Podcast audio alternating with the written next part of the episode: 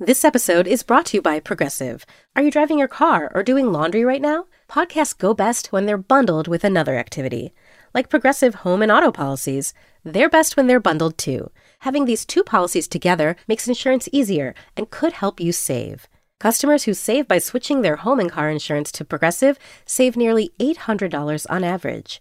Quote a home and car bundle today at progressive.com. Progressive Casualty Insurance Company and Affiliates.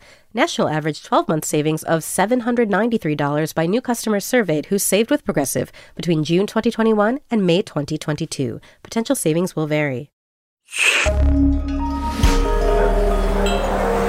Listener supported. WNYC Studios. Hey, it's Latif from Radio Lab. Our goal with each episode is to make you think, how did I live this long and not know that? Radiolab, adventures on the edge of what we think we know. Listen wherever you get podcasts. This is the New Yorker Radio Hour, a co-production of WNYC Studios and The New Yorker. Welcome to the New Yorker Radio Hour. I'm David Remnick. The program Abbott Elementary on ABC is giving audiences a lot to be thankful for. It takes the form of a mockumentary, but it's really a warm-hearted ode to beleaguered public school teachers in Philadelphia. The characters' earnest determination under difficult circumstances is very much the point. Abbott finds its comedy in the everyday. Teachers at a school like Abbott, we have to be able to do it all. We are admin, we are social workers, we are therapists, we are second parents. Hell, sometimes we're even first. Mm-hmm. Why? It sure ain't the money. Mm-hmm. I could make more work in the street. Easy. Now in its second season, Abbott Elementary is already being pegged as a modern classic. The show stars Quinta Brunson, who writes and produces the show as well, and Brunson has emerged as one of the sharpest and most sought-after voices in television. At 32 years of age, she recently signed a multi-year development deal with Warner Brothers. And she joined us at the New Yorker Festival last month.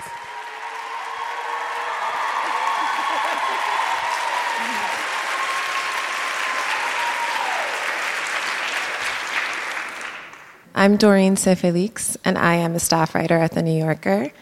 I'm joined on stage by the inimitable Emmy Award-winning writer, actor,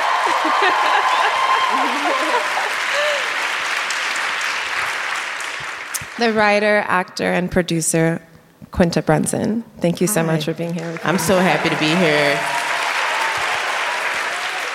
Good morning, everybody. Good morning. We were backstage just a few minutes ago, and we were talking about the notion of crossover, which is to say, I think of Quinta as the comedy mocker that I saw on the internet, the videos that you made for BuzzFeed in particular and other skits. Whereas when the Emmys aired last month, my mother was like, that's the Abbott girl.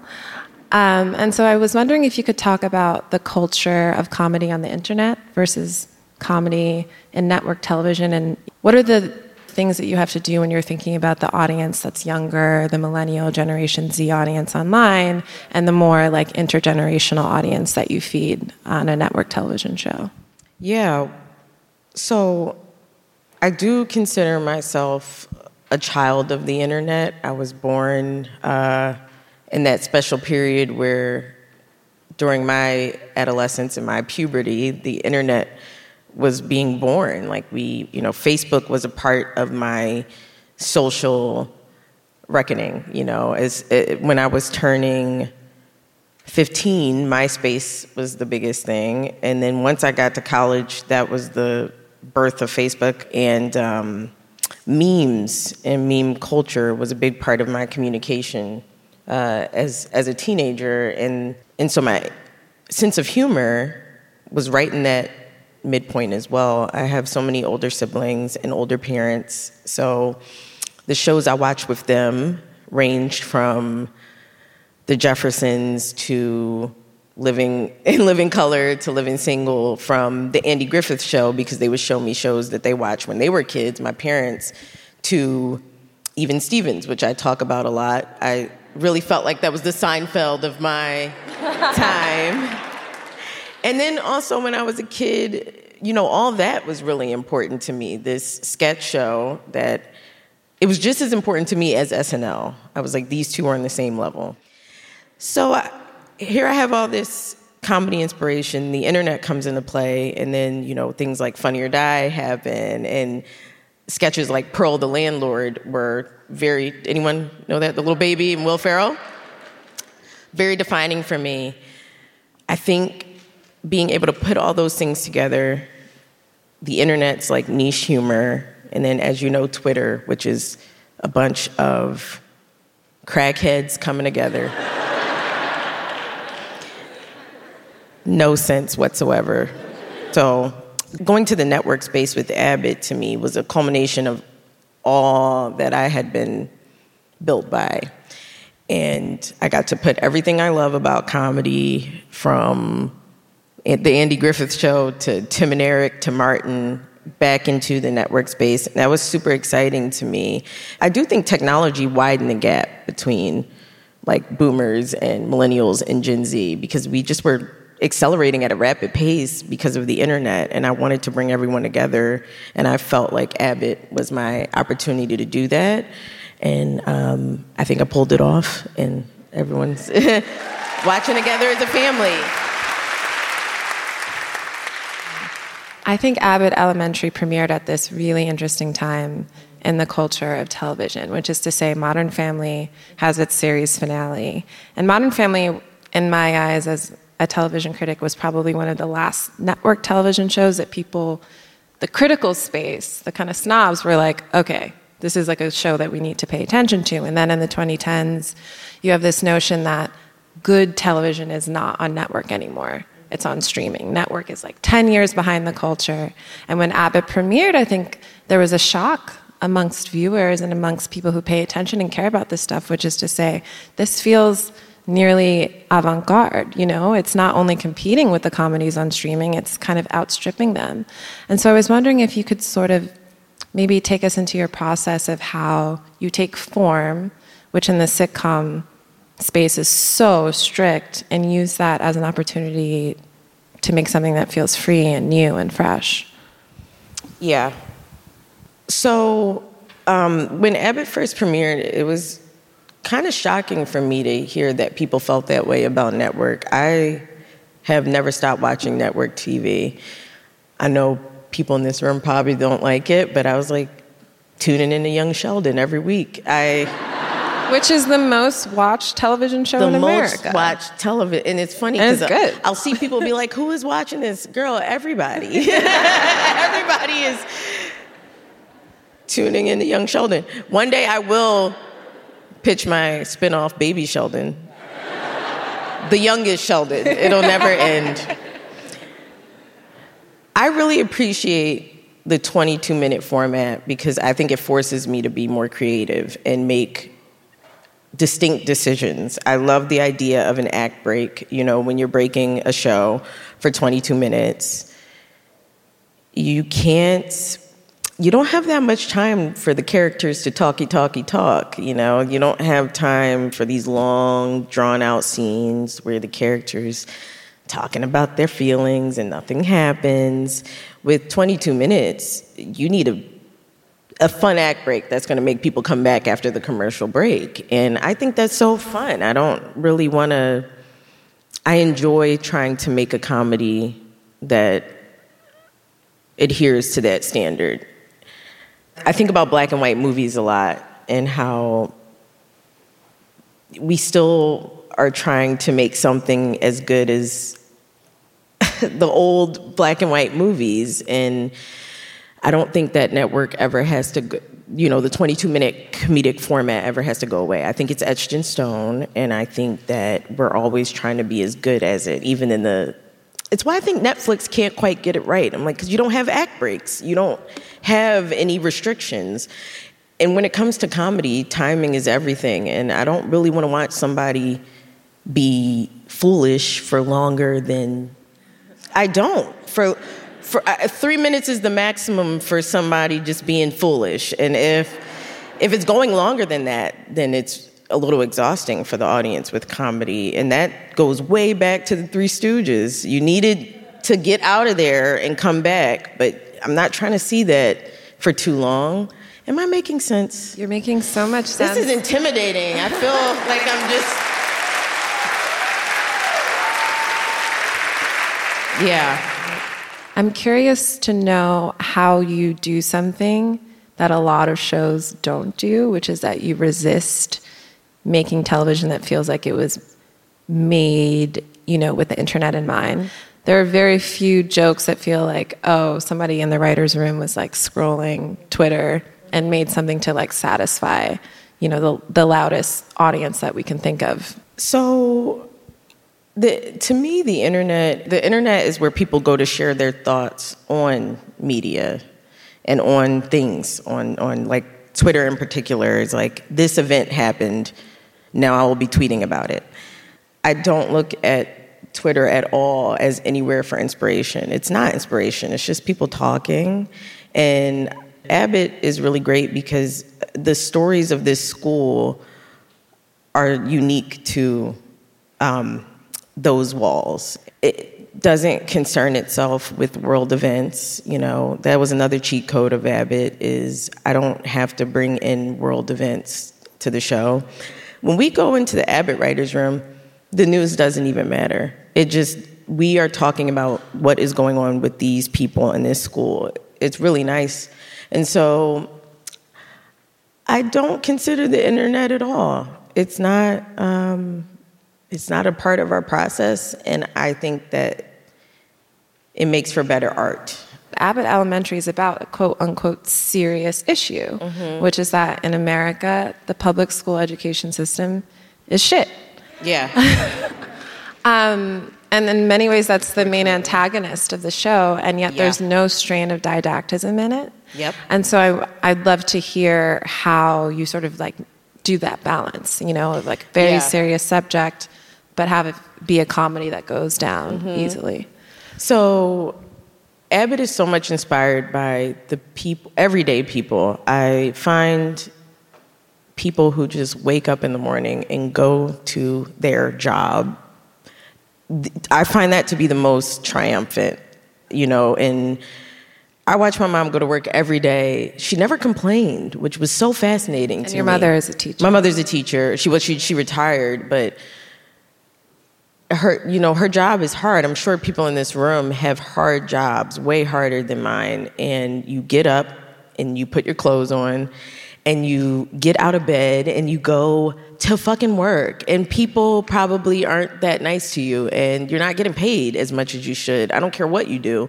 You're not getting paid as much as you should be paid. And that is the most triumphant act. There is nothing, you know, that I could do or the president could do or anyone can do that is more triumphant than someone going to their shitty job. It's not easy. And what was the second part of your question?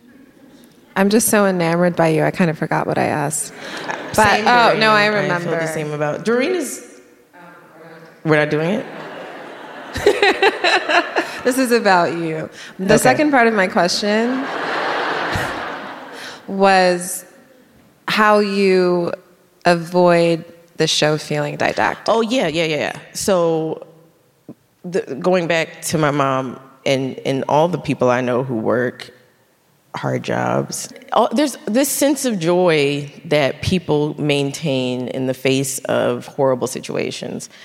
I was at the airport and just, I love TSA workers because they just joke amongst themselves while dealing with, they're being asked to check for terrorism. That's crazy. When you think about it, that, you know, just some girl from Brooklyn is just trying to get a job and they're like, hey, make sure it's no terrorists. What? And she doesn't want to do that. She doesn't want to, and then it's on her if, it's so crazy to me. I think about it a lot. It's wild, wild ass job. And still they find, I love watching people just enjoy their lives regardless of what they've been asked to do. And that's what I always saw with my mom. She would still have a friend like Melissa she would still find this peace and laugh, and the school district was getting on her nerves, but she loved the kids so much and she loved her coworkers so much that there was such joy in what she did. And that's what Abbott is based in. Janine should be sadder than she is. But she's not, because she gets up, puts her little outfits on, and comes into school. And in the face of so much disenchantment, still manages to be there, show up, and have a good time. And I think that's so special. And I think that deserves to be revered and reminded of it every day. I think it's crazy that we keep going. So much has happened to the human race. So much has happened to Black people. Like, why are we still here? But I don't know. Something keeps us going. Do you know what I mean? We really could have called it quits a long time ago. And somehow we just keep going. It's crazy to me. It's really wild. I don't get it. Slavery? I would have been... I really don't know how to follow up. Literally the word slavery.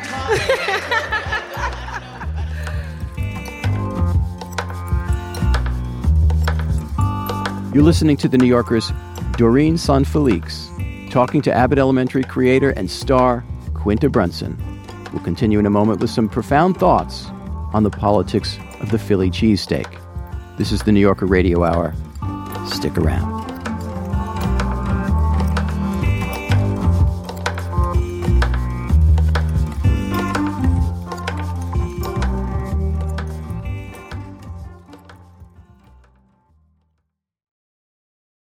WNYC Studios is supported by Lincoln Financial. The questions around retirement have gotten tiring. Instead of, have you saved up enough? Shouldn't they be asking, what is it that you love to do? And how can we help you keep doing it? The truth is, you're not slowing down. So your retirement plan should be more of an action plan, a hiking plan, a music plan, a sailing plan. The point is, whatever you're passionate about, we can help make sure you never stop. At Lincoln Financial, we have the products to help protect and grow your financial future, so you can keep doing more of what you love. Make your pastimes last a lifetime at lincolnfinancial.com/actionplan. Lincoln Financial Group, marketing name for Lincoln National Corporation and its insurance companies and broker/dealer affiliate Lincoln Financial Distributors, Inc., copyright 2024, Lincoln National Corporation. I'm Roz Chast from The New Yorker. The New Yorker Radio Hour is supported by Dana-Farber Cancer Institute. What is it about Dana-Farber that makes it such a powerful adversary against cancer? It's hundreds of Dana-Farber researchers and clinicians making new discoveries inspired by the work of previous Dana-Farber discoverers. At Dana-Farber Cancer Institute, nothing is as effective against cancer as a relentless succession of breakthroughs. Go to danafarber.org/everywhere and see how what we do here changes lives everywhere. When you see actor Danielle Brooks on the red carpet at the Oscars, she will be in full glamour and in grief. I've been with Sophia for so long, and I just know, like, after the Oscars, that chapter is really done, and that saddens me. I'm Kai Wright, a star of The Color Purple, honors the role that shaped her career. Next time on Notes from America. Listen wherever you get your podcasts.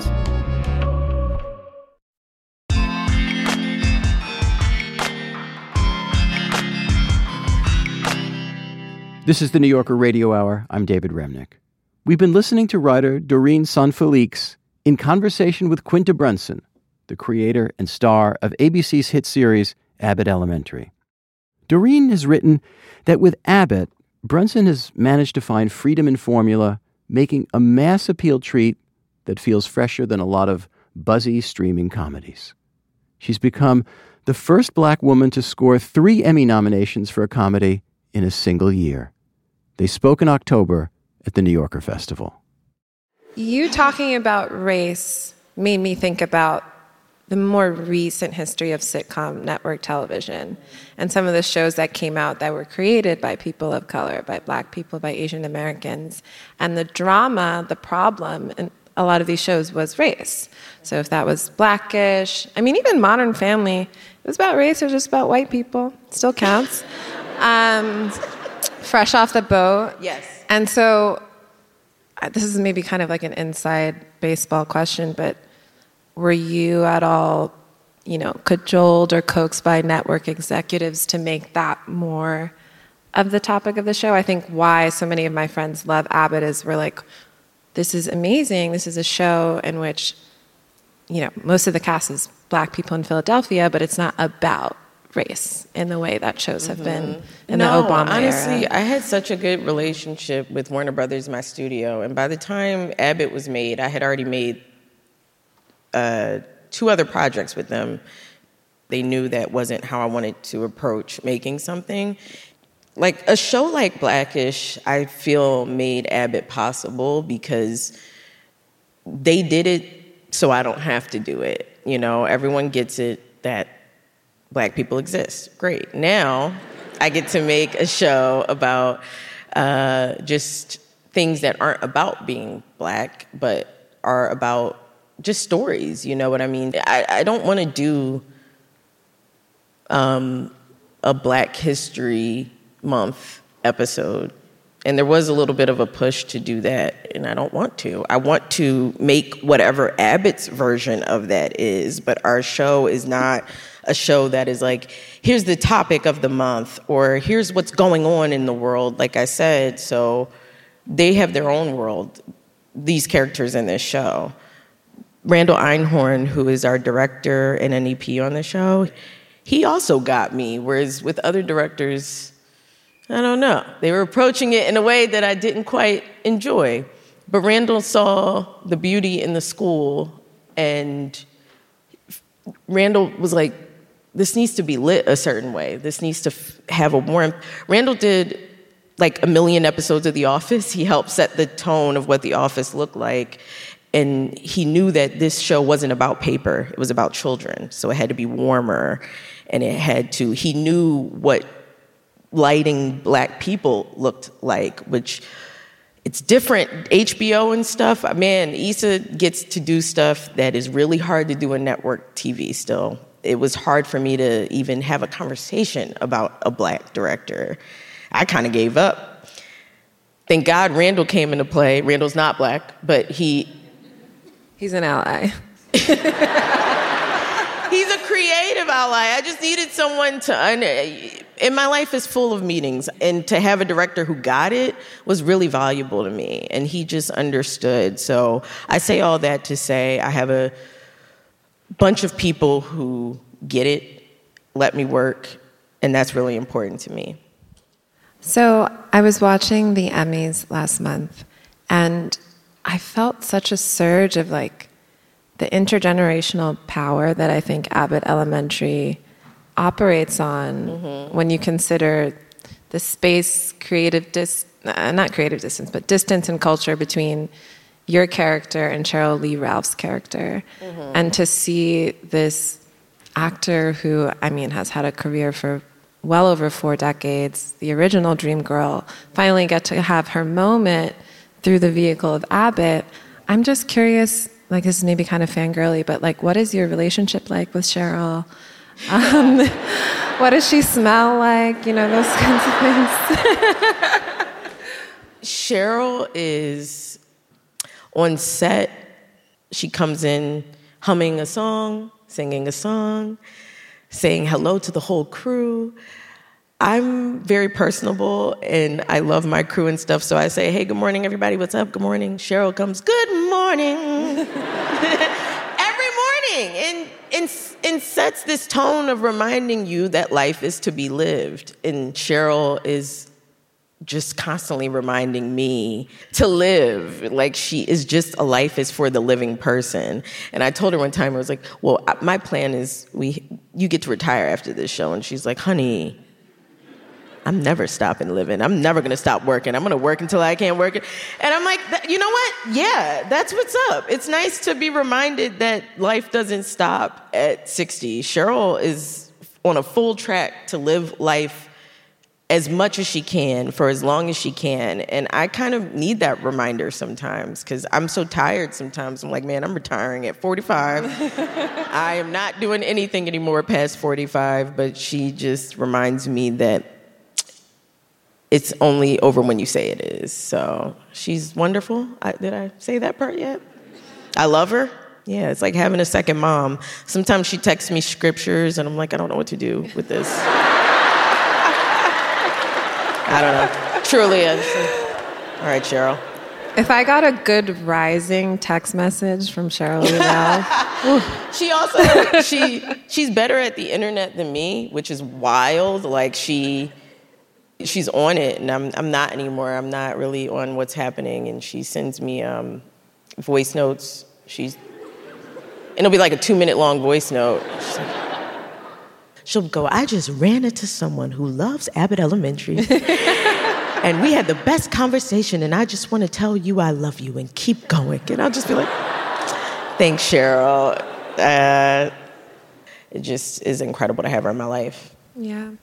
I have a sibling that lives in Philadelphia, and she often sends me text messages about, you know, the specificities of how Philly the show is, even like that bag of Utz chips that Lisa's character is eating in that scene. And so I'm curious about how you negotiate, you know, obviously wanting to do some sort of like, not honor, but wanting to be realistic and wanting to be recognizable to people from Philly, to even yourself as someone who's from the city, and also just making sure that you like make a TV show that is good and consistently so.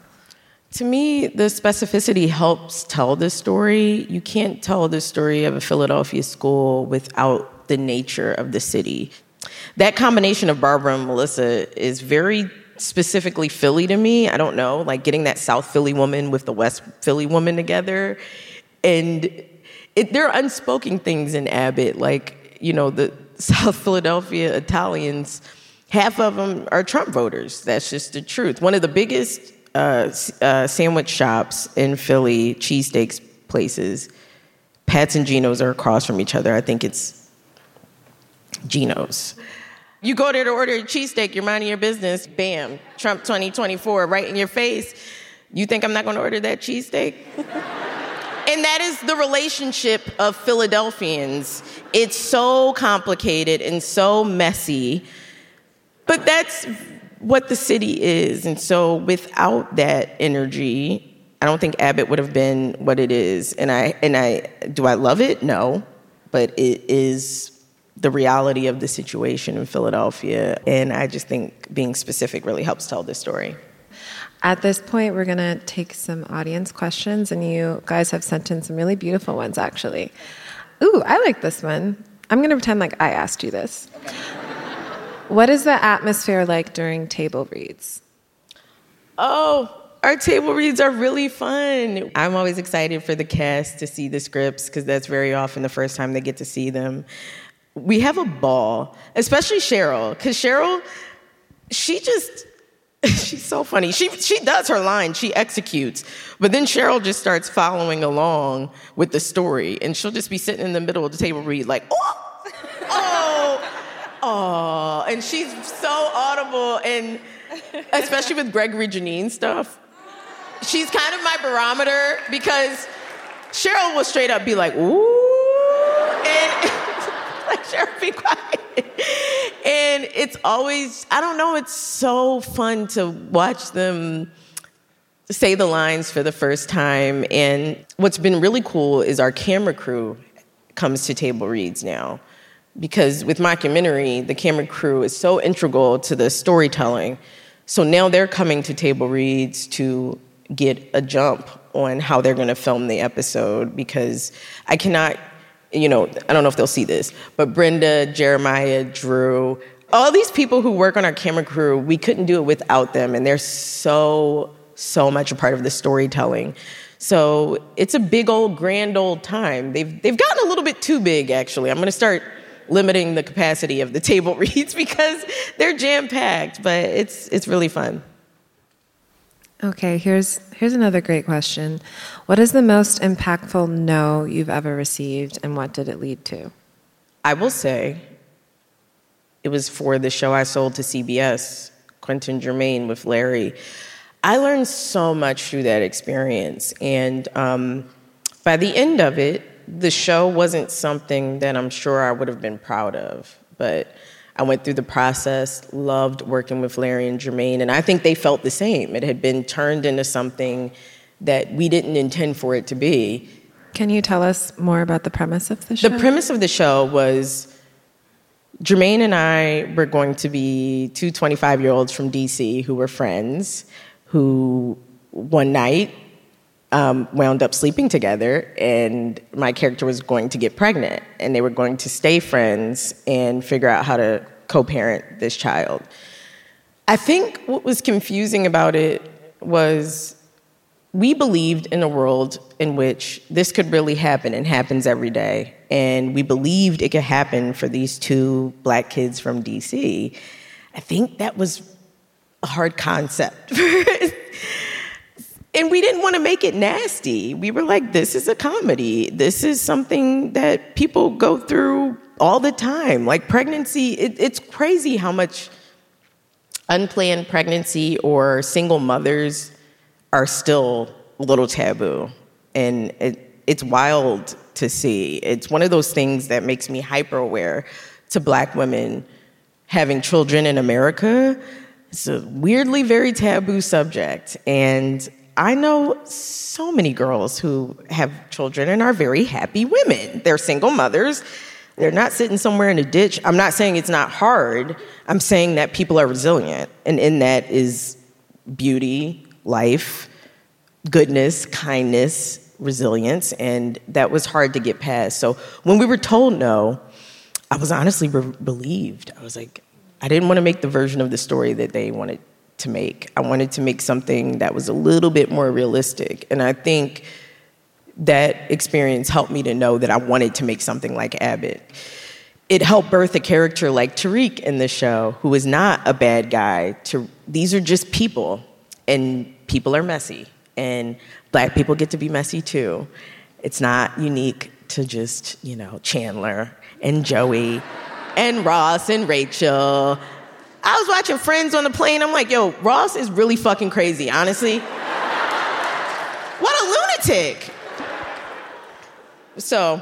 As you were talking, I realized there's a through line here, if you'll allow me to speculate on what your larger thesis of your work is that Black stories or stories in general don't always have to be told on the register of being extraordinary. These are very ordinary situations. Yes. And you can imagine that when you go to a network and you say, okay, two friends, they're going to raise this child together, but they're not going to be in a romantic situation. You can imagine all the well, is this a negative portrayal? Is this something that we actually see in society? And it's there's a huge gap between the everydayness, the ordinariness of our lives and what is shown on television. And I think absolutely. You can imagine, you could totally see Abbott being told as a kind of doldrums kind of dark story. Yeah. And I think the intervention is in the tenor of humor and messiness. I agree with you. This is why I love you, Doreen. This is why I love you. You say stuff that I don't know how to articulate that. It's happening in my brain, but yes, that's exactly how I feel. That is exactly how I feel.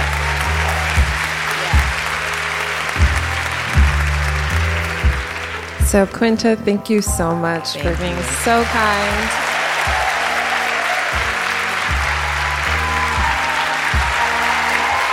Thank you guys so